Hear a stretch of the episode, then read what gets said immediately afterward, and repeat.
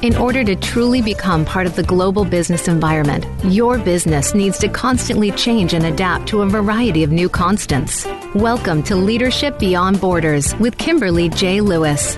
We will help you navigate these changes on today's program and help you think beyond the boundaries. The opportunities are limitless if you are prepared. Now, here is your host, Kimberly J. Lewis. Hello and welcome to Leadership Beyond Borders. I'm Kimberly Lewis, your host, and it's the end of August. If you can believe it, holiday season is over in Europe. No more holidays for you guys, and summer is almost over in Europe and North America. And summer might actually be starting for some of our other listeners. So it's been a great summer here in Europe. And I want to thank everybody for sticking with us, uh, even on their holidays, and listening. And we do have listeners from all over the world. So, good morning, good afternoon, or good evening, wherever you may be listening from. And welcome back to our returning listeners. And if you're new to this show, let me tell you what this series is about. Leadership Beyond Borders is about the impact globalization, digital transition, and the connected world is having on our organizations and what this impact is doing to the kind of leadership we need to drive long term success in today's economy. In this series, we've talked about everything from business issues such as artificial intelligence and data protection regulations to leadership issues such as gender balance, generational management, and business values that may impact your organization or your individual career. So please download this series on iTunes, Google Play, or Stitcher. In this series, you can listen to great advice, leadership success stories that you can learn from, stories that can motivate you, stimulate new ideas, and possibly even be the key to your success. Listen to us live every Tuesday at 3 p.m. Pacific time. And I invite you to connect with me me. Connect with me at Leadership Beyond Borders at gmail.com. Tell me what you want to hear about. So if you're in a leadership position or aspire to be in one, regardless if your business is international or local, make sure you join us each week and we will make sure that you take away something useful either for your business or yourself. And today's show is a little bit fun for me because we're going to talk about an industry I usually don't talk about. Now, I love fashion, I love shopping, and but when it comes to the fashion industry, I'm really an outsider. And my impression would be that working in the world of fashion would be similar to a career focused on designer clothes, fabulous parties, coffee, keto diets, or low calorie lunches. Now, you know, every industry has its impressions or misconceptions. So that was just my impression. But actually, when you really think about the fashion industry, it's a really a defining business because fashion has always been an important part of how people define themselves and others. It can be a powerful tool of influence. Studies have shown that first impressions are very often formed because of fashion, and we're more likely to trust and even obey orders from people dressed in fashions that dictate control, such as uniforms, or if some of you, if you remember what we used to call the power suit, I mean, it got its name for some reason, right? But fashion's influence can also be indirect and constitute a kind of auxiliary power. Think about the Mao suit or other famous individuals that have become associated with certain clothes, which they often consciously use to project an image of themselves, their country, or their beliefs. Moreover, when you look at fashion and its influence it has in us, there has to be one of the, it really has to be one of the most influential industries. And secure business practice are so important in this kind of industry. Uh-huh. And we are going to talk to a woman today who has worked her way up the ladder in the fashion industry and is an expert on how to be successful in business in the fashion industry. Maria Pesin is a senior apparel industry executive with a distinguished history of achievement and over 25 years of field experience. She has developed brands from the ground up and taken well known names to new heights of excellence. Her proven leadership ability has led her to spearhead marketing operations and construct and implement business plans for New York apparel giants like Fleet Street, G. III apparel groups and multi other multi-millionaire brands. She has established herself as an expert in everything from merchandising and sales to product development and budgeting, and is an expert when it comes to fashion.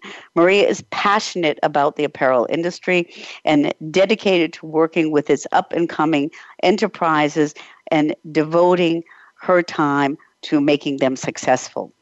She takes pleasure in developing close ties with people she works with and loves sharing her knowledge, and that's what she's going to do with us today. So, Maria, welcome to the show. Thank you so much for having me. I'm excited to be here. Okay, so let's just. How did you get into this? Okay, um, industry. I mean, as I said before, I'd kind of be scared. Okay, I mean, how did you start out? Well, um, that's kind of an interesting story because when I started out, um, I didn't know what business I wanted to go into. I just knew I wanted to go into business because I wanted to make a lot of money. And that's what I heard that getting into business and running businesses is how you made money. My best friend wanted to go into the fashion industry, so I said, Sounds good, I'll do that. that's how I got into it. And the funny thing about it is, I'm still in it, and she's been a nurse for the last 20 years. So, so it ended up being a great career path for me. Yeah. So I mean, but it must have been hard. I mean, you've been in. You, I think it says over twenty five years. Um, you know, breaking into this business and and and being a woman breaking into the business. Um, did you have to face some challenges on the way? Oh, lots of challenges. Um, I faced a couple of challenges specifically. You know, I grew up in a blue collar family in Brooklyn with absolutely no experience of people working in offices and especially women we didn't have careers in those days. We were homemakers. So when I would say to my parents in the 60s that I was going to have a career and I was going to make a lot of money, they thought, how cute, you know? and listen, my father's one of 10 and my mother's one of four. And at the time I went to college, no one had gone to college in the family before. So that in and of itself was totally different. So I had no contacts I knew no one. I didn't know how the business worked. I was totally green. You know, I joke sometimes that it took me three years to start at the bottom because I spent three years just taking whatever jobs I could to get an in in the industry and worked my way up till I became an assistant buyer and I finally really learned how it worked. So coming from Brooklyn without the knowledge and polish that um, people in the industry had. And also being a woman where in those days the want ads had men's listings and women's listings so they didn't mm-hmm. even expect a woman to um, have a man's job so that alone of course the sexual harassment was very um, prevalent and we you know some of us it didn't phase us because we just figured that's the way it is. You know, they're going to come on to us, and that's what it what it was like. Unfortunately for me, it got a little bit more intense than that, where my boss would, once broke into my hotel room. I'm laughing; oh my it's not funny, and waited for me to come back because he he was into me. And by the way, while he was waiting, I was with his wife, who oh, I was wow. friends with. It was just a mess. So anyway, so there were lots of different challenges that I faced, but I persevered, and I think that's probably the thing that um, that I'm best at. You know, I was incredibly shy at the time. It was very hard for me to talk to people. So I had to force myself out of a comfort zone where I thought everybody knew what was up except for me. And I just kept putting one foot in front of the other to like learned and grew and and took bigger and bigger jobs and just you know fought my way to the top mm-hmm. and how how did you overcome that because when i think about uh, the fashion industry i think I, I, I get intimidated a little bit, okay? Um, I, I, and I don't really know why. And you said you started out as being quite shy and working your way up the ladder. So, how did you overcome that shyness? How did you find the, your direction? I just forced myself out of my comfort zone. Mm-hmm. You know, we we have that circle of um, trust, that circle where we're comfortable in that circle, and we could stay there, or we could do something outside the circle and then expand the circle. So I always forced myself to do things that scared me, that were mm-hmm. hard. And by doing them and doing them over and over again, I wasn't scared anymore. So I went from being painfully shy to having the ability to speak in front of hundreds of people. So public speaking is actually fun for me now. Mm-hmm. But initially, I would like want to slip my wrist if I had to go on stage. Yeah, and, and uh, I mean that's that's a great lesson for all of us who are learning is is we do sometimes get stuck in our comfort zones and we have to push our way out. Um, but then again, in the fashion industry, and a, a question to you, I never think about I mean, of course, I go shopping and I think about fashion, but I never think about it as an industry. Um, why should we care about the fashion industry? I mean, what, does it drive us and, and uh, motivate us? How, why should I even care what's happening in the fashion industry? Well, there's a, a couple of things you could care about. You might be into fashion itself, and so you mm-hmm. care about it from an aesthetic point of view. For me, fashion is my art. So mm-hmm. I appreciate it from the aesthetics of what fashion is, and I enjoy that.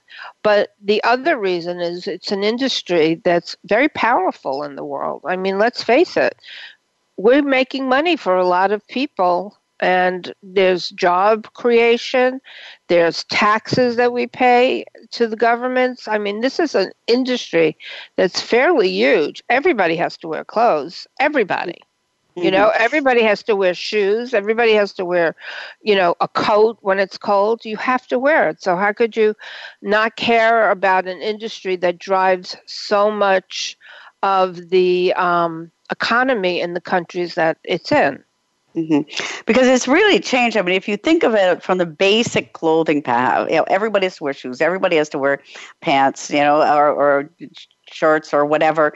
But you drive um, you really uh, help navigate people in certain directions in this industry, and and I've have you seen those directions changing over the years? For example, oh, absolutely.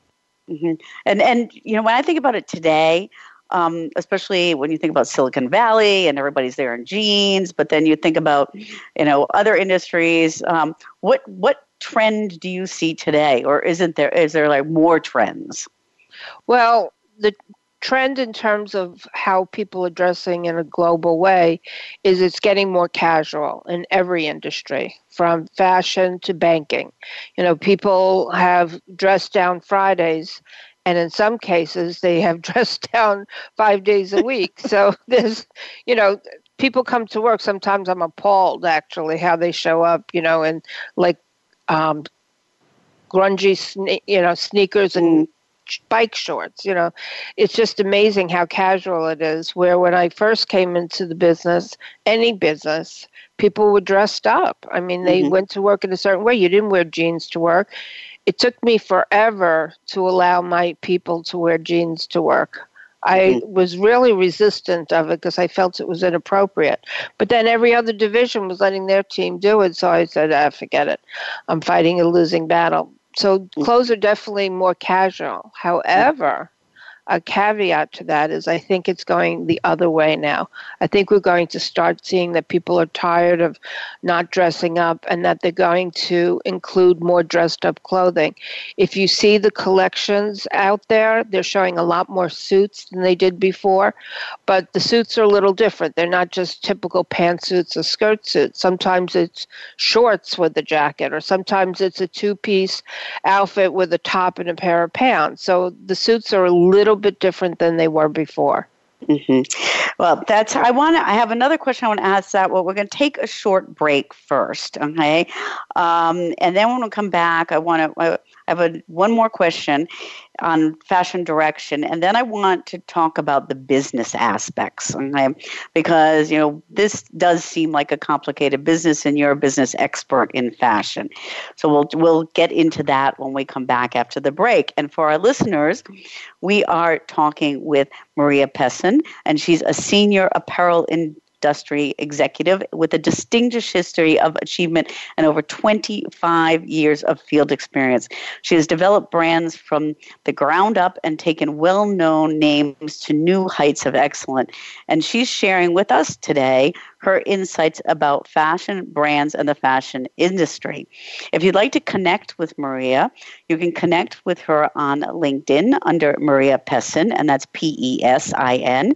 And you can go to her website, which is vibeconsulting.co. And for this podcast, please go to vibeconsulting.co forward slash podcasts. You can also get her book and it's really great. I did read it. it. gives you some insights, not just to fashion, but also to business.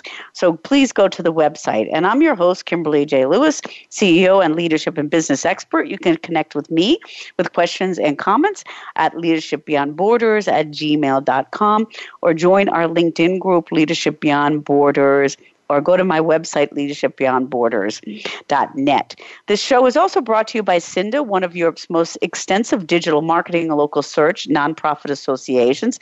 SIINDA conducts market research and holds digital conferences two times a year in Europe and Middle East and Africa. And their next conference is in Lisbon, October 13th to 16th. For more information about that, please go to www.cinda.com. And with that, we're going to take a short break and we'll be right back.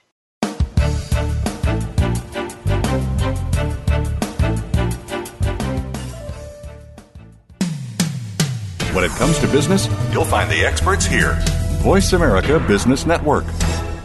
Bob Pritchard has over 30 years of experience as a straight talking business consultant and author working with some of the top Fortune 500 companies. Now he's come to the Voice America Business Channel to help you and your business. Tune in to the Bob Pritchard Radio Show for information about starting and successfully running a profitable business. From the movers and shakers to great marketing screw ups, you can't afford to miss a single edition of the Bob Pritchard Radio Show. Tuesdays at 5 p.m. Pacific, 8 p.m. Eastern on Voice America Business. Today, enterprise technology is both strategic and global. Each week on CTN CIO Talk Network, IT thought leaders from around the world share their experience with listeners as they discuss with Sanjog Aul how they are trimming costs and partnering with business to innovate and help IT become more competitive, better care for customers, and improve the corporate bottom line. If you want to keep up with IT thought leadership, listen to CTN CIO Talk Network with Sanjog Aul at CIOTalkNetwork.com. Have you had a chance to check out Voice America's online magazine and blog? If you love our hosts and shows, check out articles that give an even deeper perspective, plus topics about health and fitness, movie reviews, philosophy, business tips and tactics, spirituality, positive thought, current events, and even more about your favorite hosts. It's just a click away at blog.voiceamerica.com. That's blog.voiceamerica.com. The Voice America Press Blog. All access, all the time. When it comes to business, you'll find the experts here. Voice America Business Network.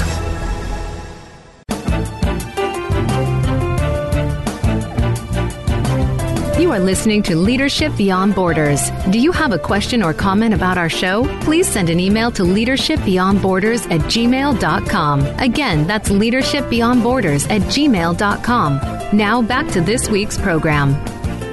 Welcome back to Leadership Beyond Borders. And today we're speaking with Maria Pesin, a senior apparel industry executive with a distinguished history of achievement and over 25 years of field experience. She has developed brands from the ground up and taken well known names to new heights of excellence. And she's sharing with us today her insights about her success story, um, being a woman, working your way up the ladder, and also on the fashion industry. Now, before the break, we kind of talked about some generalities about the fashion industry and, and your career, Maria. Um, we talked about the current trends of being a little bit more casual, possibly um, going backwards. I, I, have a question to ask you on that casualness. Um, quick story in digital, quite a few years ago. I mean, this was 15 years ago when I started in digital, you know, and everybody started working jeans and sneakers. I felt as the only female on the board, if I did that, it would have been wrong, but it was okay for the guys to do that. Do you think there's any difference in tolerance levels on on on dress in you know whether it's more casual or more conservative um, tolerance levels that are gender oriented or not? To tell you the truth, I haven't found that myself. I feel as though everybody um, is dressing more casual. You know, part of the reason that's happening is this whole athleisure mm-hmm. kind of styling, which is basically um, sports clothes that people could wear in the gym and outside the gym. And um, I'm not sure if you're familiar with this, probably are, a company called Lululemon. Have you heard of them? No, actually, I have not. I'll be completely okay. honest. okay. no worries. So, Lululemon, um, many years ago, I'm not sure the exact year, but I'm going to guess eight years ago. I'm not positive. Anyway, Lululemon started their business as an athleisure brand before it was a thing. They kind mm-hmm. of made this industry up and they did luxury kind of athleisure clothing so you could take your leggings and you could wear it at the gym and then you could run to the store afterwards and you know even show up for work wearing some of these clothes so the advent of athleisure is what really heralded in the whole casual look into the office jeans wear as well so i think that's what's happened is i see more differences in the industries that people are in rather than in the gender that okay. people are in. So, you know, if you're in um, investments, maybe you dress more in suits. But if you're in a more creative industry, the athleisure is perfect. So I do see that it's more of an industry centric way of working, um, wearing clothes, than it is a sex. Sex, um, gender, yeah, okay. Yeah. Yes. Okay. I was just a quick question. So let's just talk about you. I mean, you've been so successful. Okay, and we just heard your story of climbing the Otter. Um, how how did is there any like tricks? How did you become so successful? Well, one of the things that I always did was try to learn. I always believed that I needed to grow through learning. So I took jobs where I there was a learning component where I would grow as an individual. I wasn't so concerned with the money. I figured the money would come, but what I needed to do was develop myself as an individual. So the job had to, that I took had to stretch me. Mm-hmm. It had to pull me. And let me tell you, there were times at work where I wouldn't couldn't sleep the night before because of all the pressure because I was doing something that really pushed me. Mm-hmm. But learning has been a big part of my success. I also read a ton of books, articles, all different things to do with business and personal growth and even science and you know history anything that helps me grow um, my knowledge base and my um, just mm. my home way of thinking. You know, the more you learn, the more you're able to do critical thinking, and mm-hmm. it also gives you ideas and stuff. So I find that learning has been a big part of my success. Mm-hmm. And that goes right along with pushing yourself out of your comfort zone, as you talked about earlier, which is, uh, you know, that's, I admire that very, very much and as an entrepreneur because you are a real entrepreneur i mean there there are some things there are mistakes that entrepreneurs make when starting a business um, was there any uh, biggest challenge that you saw as an entrepreneur or said gosh if i should have done that a different way um, or that maybe our listeners could learn from it's interesting because when i became a consultant I knew nothing about consulting. I knew about the fashion business really well, but I knew nothing about consulting. So I think what I did was rather smart. If I say so myself, I'm patting myself on the back. I hired a consulting expert, somebody who works with consultants to help them build their businesses and teach them the process.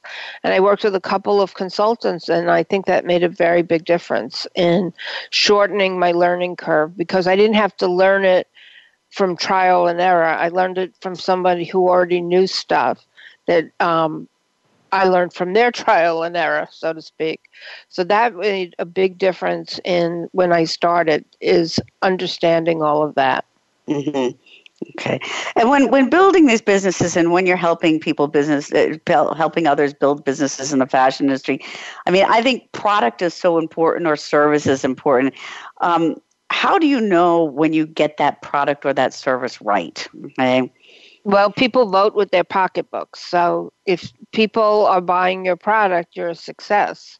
And that's really the bottom line. Um, that's why I like to do some kind of proof of concept before I go into the market to see, you know, what the what the activity is to see if people like what I'm doing. There's focus groups also. There's a lot of research you can do into the market to see what is selling and why is it working. So um, the important thing is to get an idea of what's selling. I'm going to tell you a story. Um, when I first launched Jessica Simpson Coats, this was when it was a new brand and she was just starting out. I was the first license to sign on. And they had told me that the product was going to be more high end, not luxury per se, but more high end. So we did a soft launch and we tested, um, we did this line and we tested it in Nordstrom's, Dillard's, and Macy's. And mm-hmm we put it in for the holiday season, and the line sold well. Not very well, though. It's I shouldn't say well, okay. It sold just okay. And I knew that it wasn't good enough to really build on. So I studied the line and I studied the market that it was in and the surrounding lines. And I realized our prices were probably twice as high as they should be, that we were in the wrong market. So I talked to the people at Jessica Simpson, um, Tina Simpson, who ran the fashion business, is Jessica's mother. I talked to the people at the Camuto Group who own the business. I spoke to my owner of the company, my designer, and I said we need to reduce our prices to. Right now we're at 298 retail. We need to be under 150. So everybody fought me. They all said, mm-hmm. you know, they didn't want to do that. I said, you got to do it trust me, we're in the wrong market. And then we changed the fabrications and we lowered the prices, and the line took off.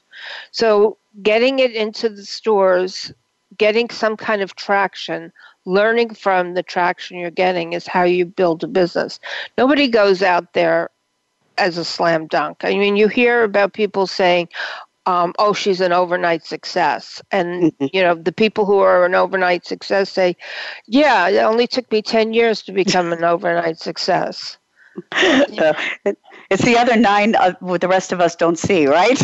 right. The rest of us don't see. So, um, so product research and product um, proof of concept will be a big help in knowing if you're on the right track. Mm. Okay, and what about branding? Okay, because uh, um, uh, how, how, so now you've got the product, you have it out there. Um, how, how what do you tell new businesses about branding, and how important is branding for you? Well, these days, branding is everything. Mm-hmm. People mm-hmm. buy brands. You know, in the olden days, as I joke, um, we didn't care about that so much. We saw the product we liked and we bought it. But now, branding is is so key. People buy brands that they relate to, that they have an emotional connection to. I one time was in a supermarket shopping um, for groceries, and I'm um, in the dairy department, and these two little kids, they're probably like five and seven, they see this yogurt called um, something in Cody. I can't even remember the name of it. It was these um, this TV show. These little boys were on, and they had their own yogurt. why they had their own yogurt, like why yogurt? And these kids are saying, oh, it's Zack and Cody. And these kids are saying, Mom, we have to get this. It's Zack and Cody yogurt. She says, You don't even know if you like yogurt. But it's Zack and Cody. It must be good. and I think that that says it. Yeah. yeah. And that says it all. Mm-hmm.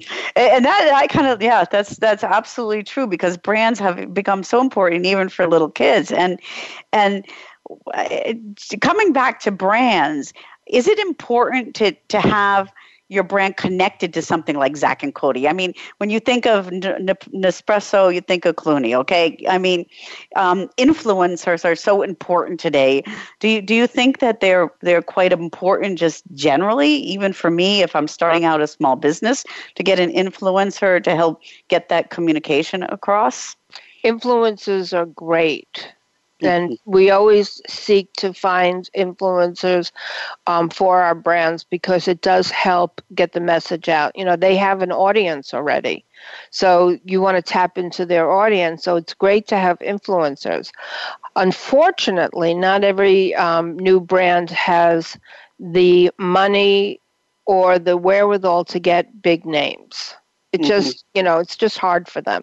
So there's something called micro influencers that you could look at that have smaller audiences but very engaged audience who don't ask for $50,000 to post about your brand.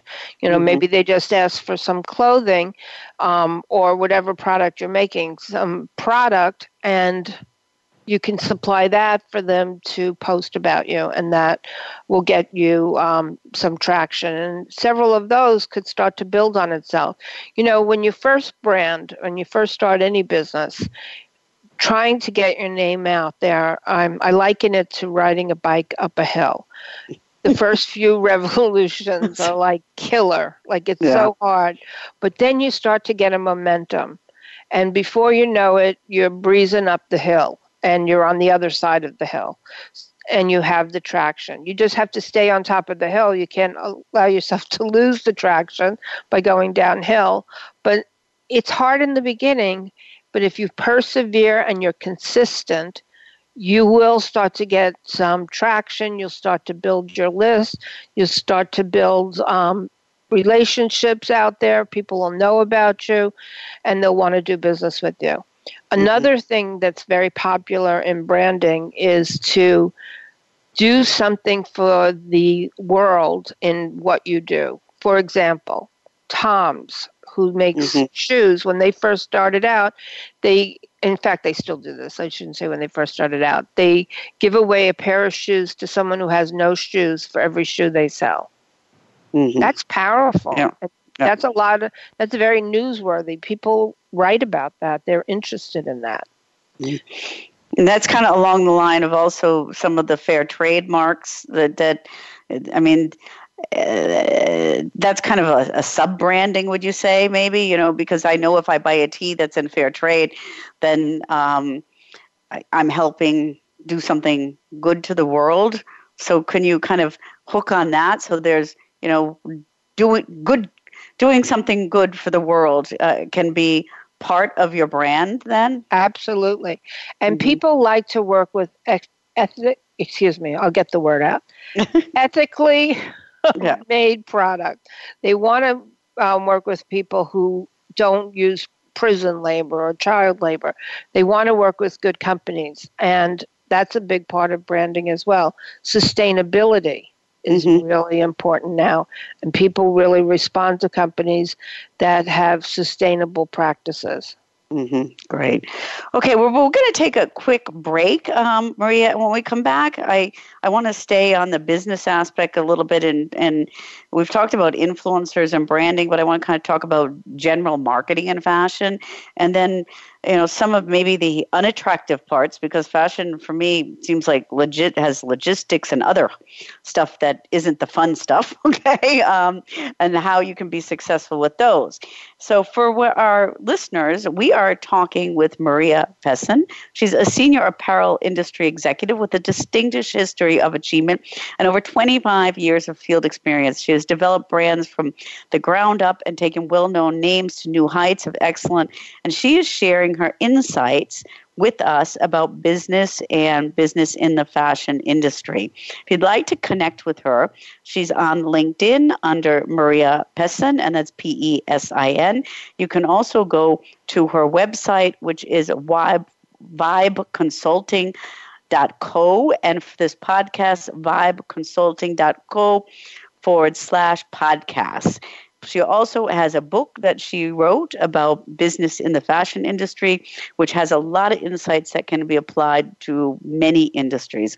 And I'm Kimberly Lewis, CEO and leadership and business expert. You can contact me with questions and comments at leadershipbeyondborders at gmail.com.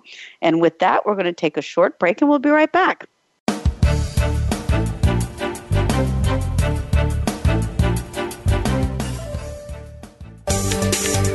From the boardroom to you, Voice America Business Network. Are you a business innovator or are you just sitting on the sidelines? Tune in every week for Coffee Break with Game Changers, presented by SAP. Host Bonnie D. Graham talks to a cross section of the movers and shakers who are leading by example. They will share best practices and innovative ideas to keep you thinking and moving along with the best. Join us for Coffee Break with Game Changers, presented by SAP, Wednesday mornings at 11 a.m. Eastern Time, 8 a.m. Pacific Time on the Voice America Business Channel. If you are interested in the business of rental equipment, be sure to check out Rental Equip Talk Radio with host Donald Charbonnet. We talk to some of the top names in the rental industry, as well as cover topics that include safety, training, fleet management, legal issues, and more. We'll also cover the history and future of the rental equipment industry.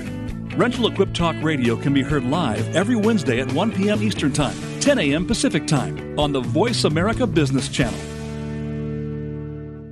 Have you become a member yet? Sign up now to become a member of Voice America. It's always free and easy. Plus, you get to take advantage of some great member benefits. Get unlimited access to millions of hours of on demand content across all of our channels. Keep track of your favorite episodes, shows, and hosts in your own customizable library. Find out what shows you might be interested in based on your favorites. Plus, you get insider access with our newsletter. Membership gives you more. Sign up at voiceamerica.com and click register at the top right. Voice America Business Network, the bottom line in business.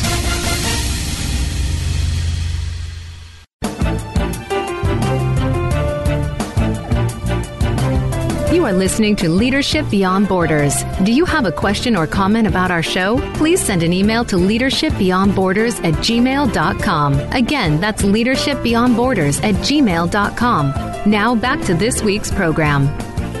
Welcome back to Leadership Beyond Borders on Voice America's Business Channel.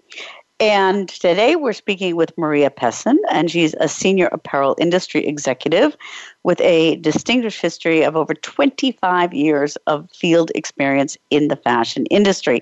And she's sharing with us today her insights into this industry, but also her insights into how to be a successful business regardless of what industry you're in. So we, Maria, before the before the break, we were talking about influencers and branding and how important they are. Um, and I want to just stay on the marketing aspect and the communication aspect for a minute because because marketing and communication has changed so much in the last you know 10 15 years with social media uh, how important is is a really strong social media presence to being successful? Extremely. It mm-hmm. really is important. You have to um, do social media. People get a lot of their information through social media. They find brands that they want to buy through social media. You know, they're on Instagram, they're on Facebook, they're on Twitter. Whatever they're on, you need to be on in order to get engagement with your product for people to want to buy it. And you know, doing social media isn't a one and done thing. It's a consistent effort over time that's often and has a certain particular look and feeling that tells the story of your brand. So I don't think there's an industry that you could be in that doesn't have a social um, media presence because it's important. I mean, you see some of the weirdest things that people have advertising on. Um, I can't think of anything particular off the top of my head, but you know, maybe it could be pool equipment, and people go on social media to find out about pool equipment. So it's not just a fashion thing; it's any industry. Mm-hmm. And do think there's one channel that maybe it, for the fashion industry is more powerful than another? Um, Instagram. Instagram. Okay. I think Instagram is really important, and secondly, Facebook. But Instagram is a visual platform, and it works really well for fashion. Mm-hmm.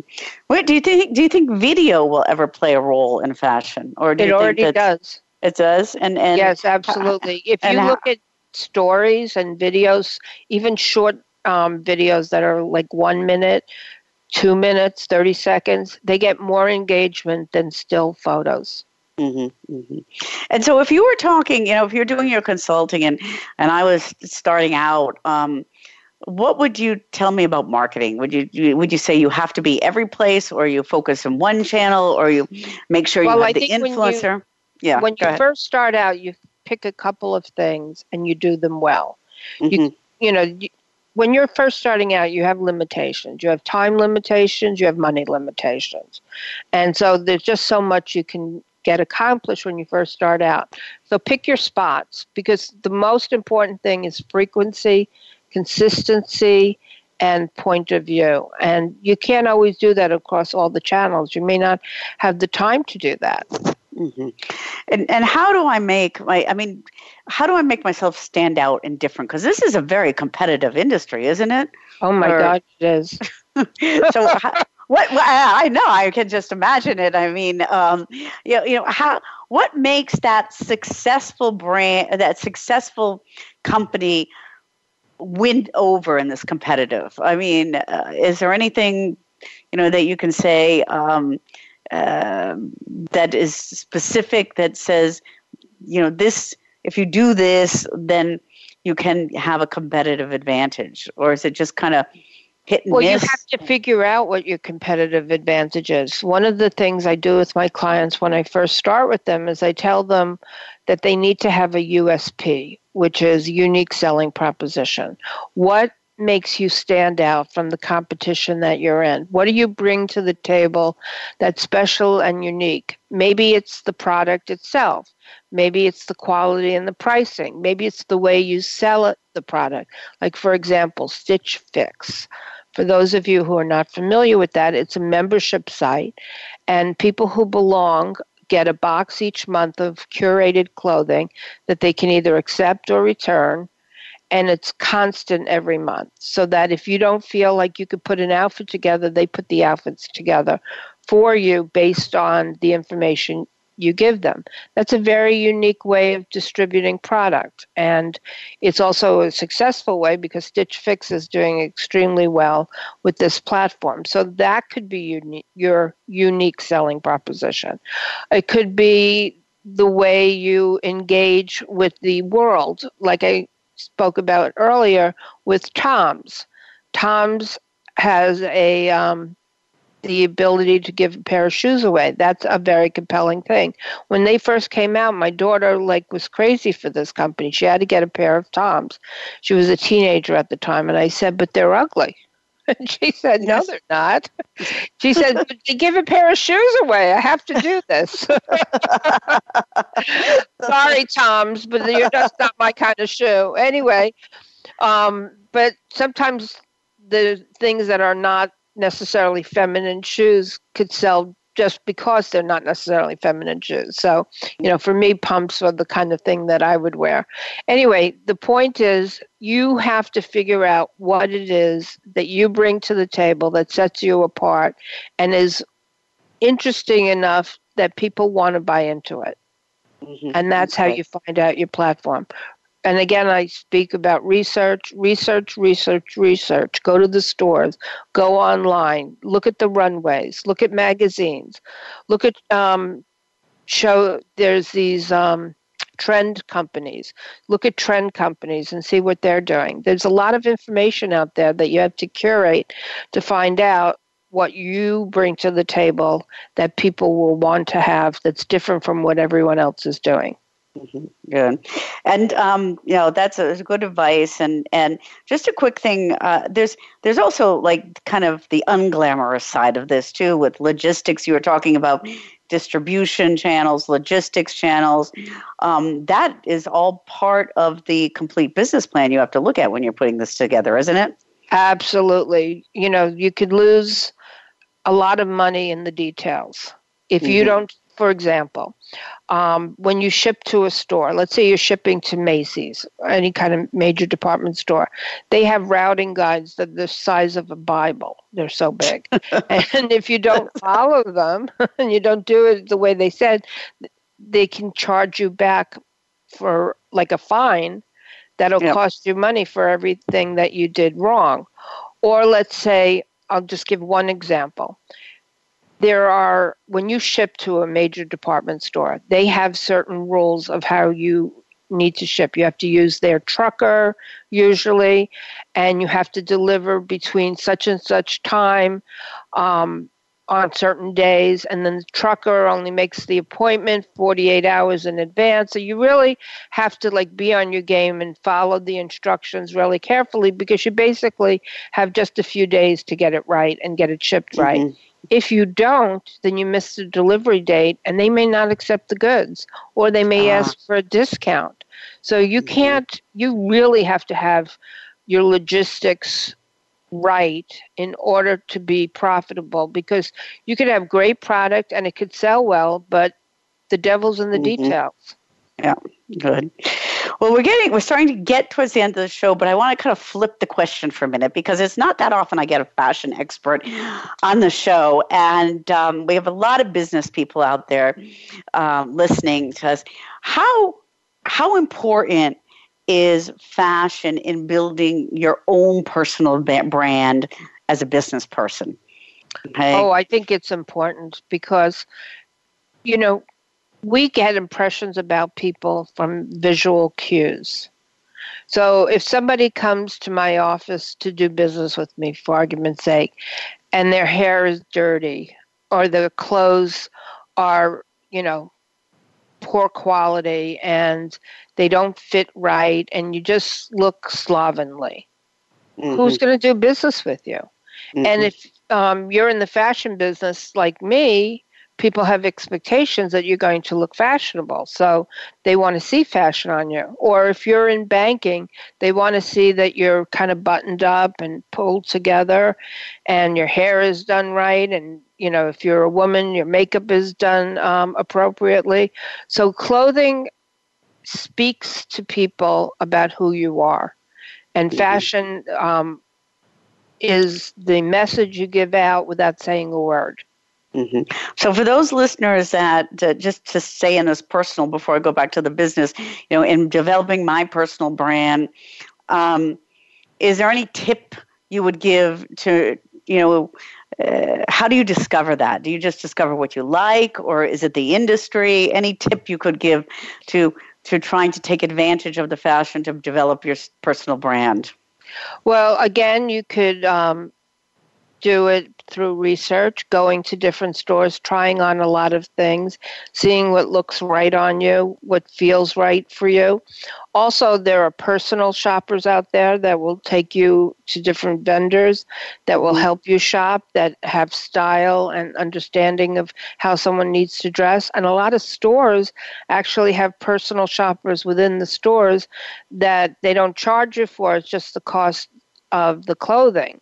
And mm-hmm. so you can go and work with their personal shoppers. So if you don't feel like you have the I the feeling of how you should dress, if you don't feel that you're inclined in that direction, then you can get people like personal shoppers to help you. Also, I talked about Stitch Fix. You know, they'll mm-hmm. curate clothing for you. So there's a lot of different ways to go mm-hmm. if you don't feel that you have the, the wherewithal yeah. Yeah to do yeah, it. the inclination to okay so we're getting towards the end. So on the business side again this has been really great maria. Thank you so much for being with us. But i'd like to i'd like to end with the business tips. Um, there are two tips. Is there anything one or two tips that you could say or two lessons we can learn from your industry that could be maybe applied to to us as business people or other businesses or specific to your industry? Okay so these are my two tips one is focus. A lot of times people go into business and they want to do everything. They want to be everything for everybody because they don't want to miss out. However, that's actually the wrong strategy. What you should be doing is focus on a category, a specific product that's right for your brand. And I'll use fashion as an example. I'm a designer might come to me and say, "Oh, I want to put together a collection of shoes, handbags, and coats."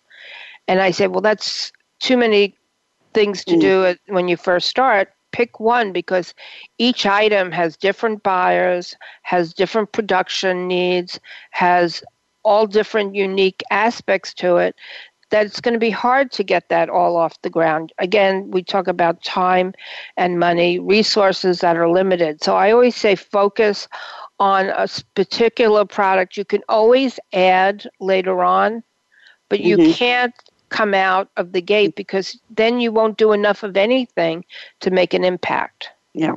Okay. Makes sense? Good. Yes, makes a lot of sense. And your second tip? My second tip is do the foundation work before you start making product one. You know, people come to me and they have a line designed long before they researched their customer, before they researched the industry, before they really understand where they stand in the market, what their messaging is, what pricing they need to be at. How are they going to get to the pricing they need to be at? How are they going to do their production? How are they going to sell the product? Do they need to have more margin in it so that they can sell wholesale and retail? That's why I like business plans because it forces you to really think about what you need to know in order to start the business. It asks you the right questions. Super. So, foundation and focus. And with that, we're getting towards the end of the show. And for our listeners, we have been speaking with Maria Pesin, a senior apparel industry executive with a distinguished history of achievement with over 25 years of field experience. And she's been talking to us about business and being successful in business within the fashion industry, but also with tips in that can be used in any industry. And if you'd like to reach out with Maria, you can reach out to her on LinkedIn under Maria Pesin, that's P E S I N, or under her website, vibeconsulting.co. And for this podcast, please go to vibeconsulting.co forward slash podcast. And once again, Maria, thank you so much for taking the time to be with us. I enjoyed this very, very much. Me um, too and uh, I'm going to go out and find myself a personal shopper.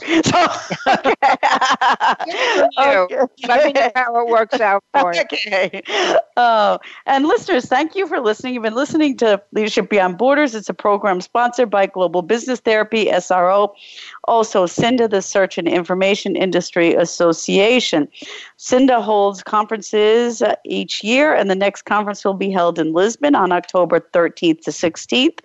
And you can sign up by going to www.siinda.com slash events. At Leadership Beyond Borders, we provide leadership training with a focus on digital transition and digital agencies. And we have the Women's Leadership Academy 2020, which specializes in diversity and C-level development for women. If you'd like to contact me, your host, Kimberly Lewis, please send me an email at leadershipbeyondborders at gmail.com. And don't forget to tune in to us every Tuesday at 3 p.m. Pacific time and download this series on iTunes, Google Play, and Stitcher. And with that, thank you again for listening, and I look forward to having you tune in again next week.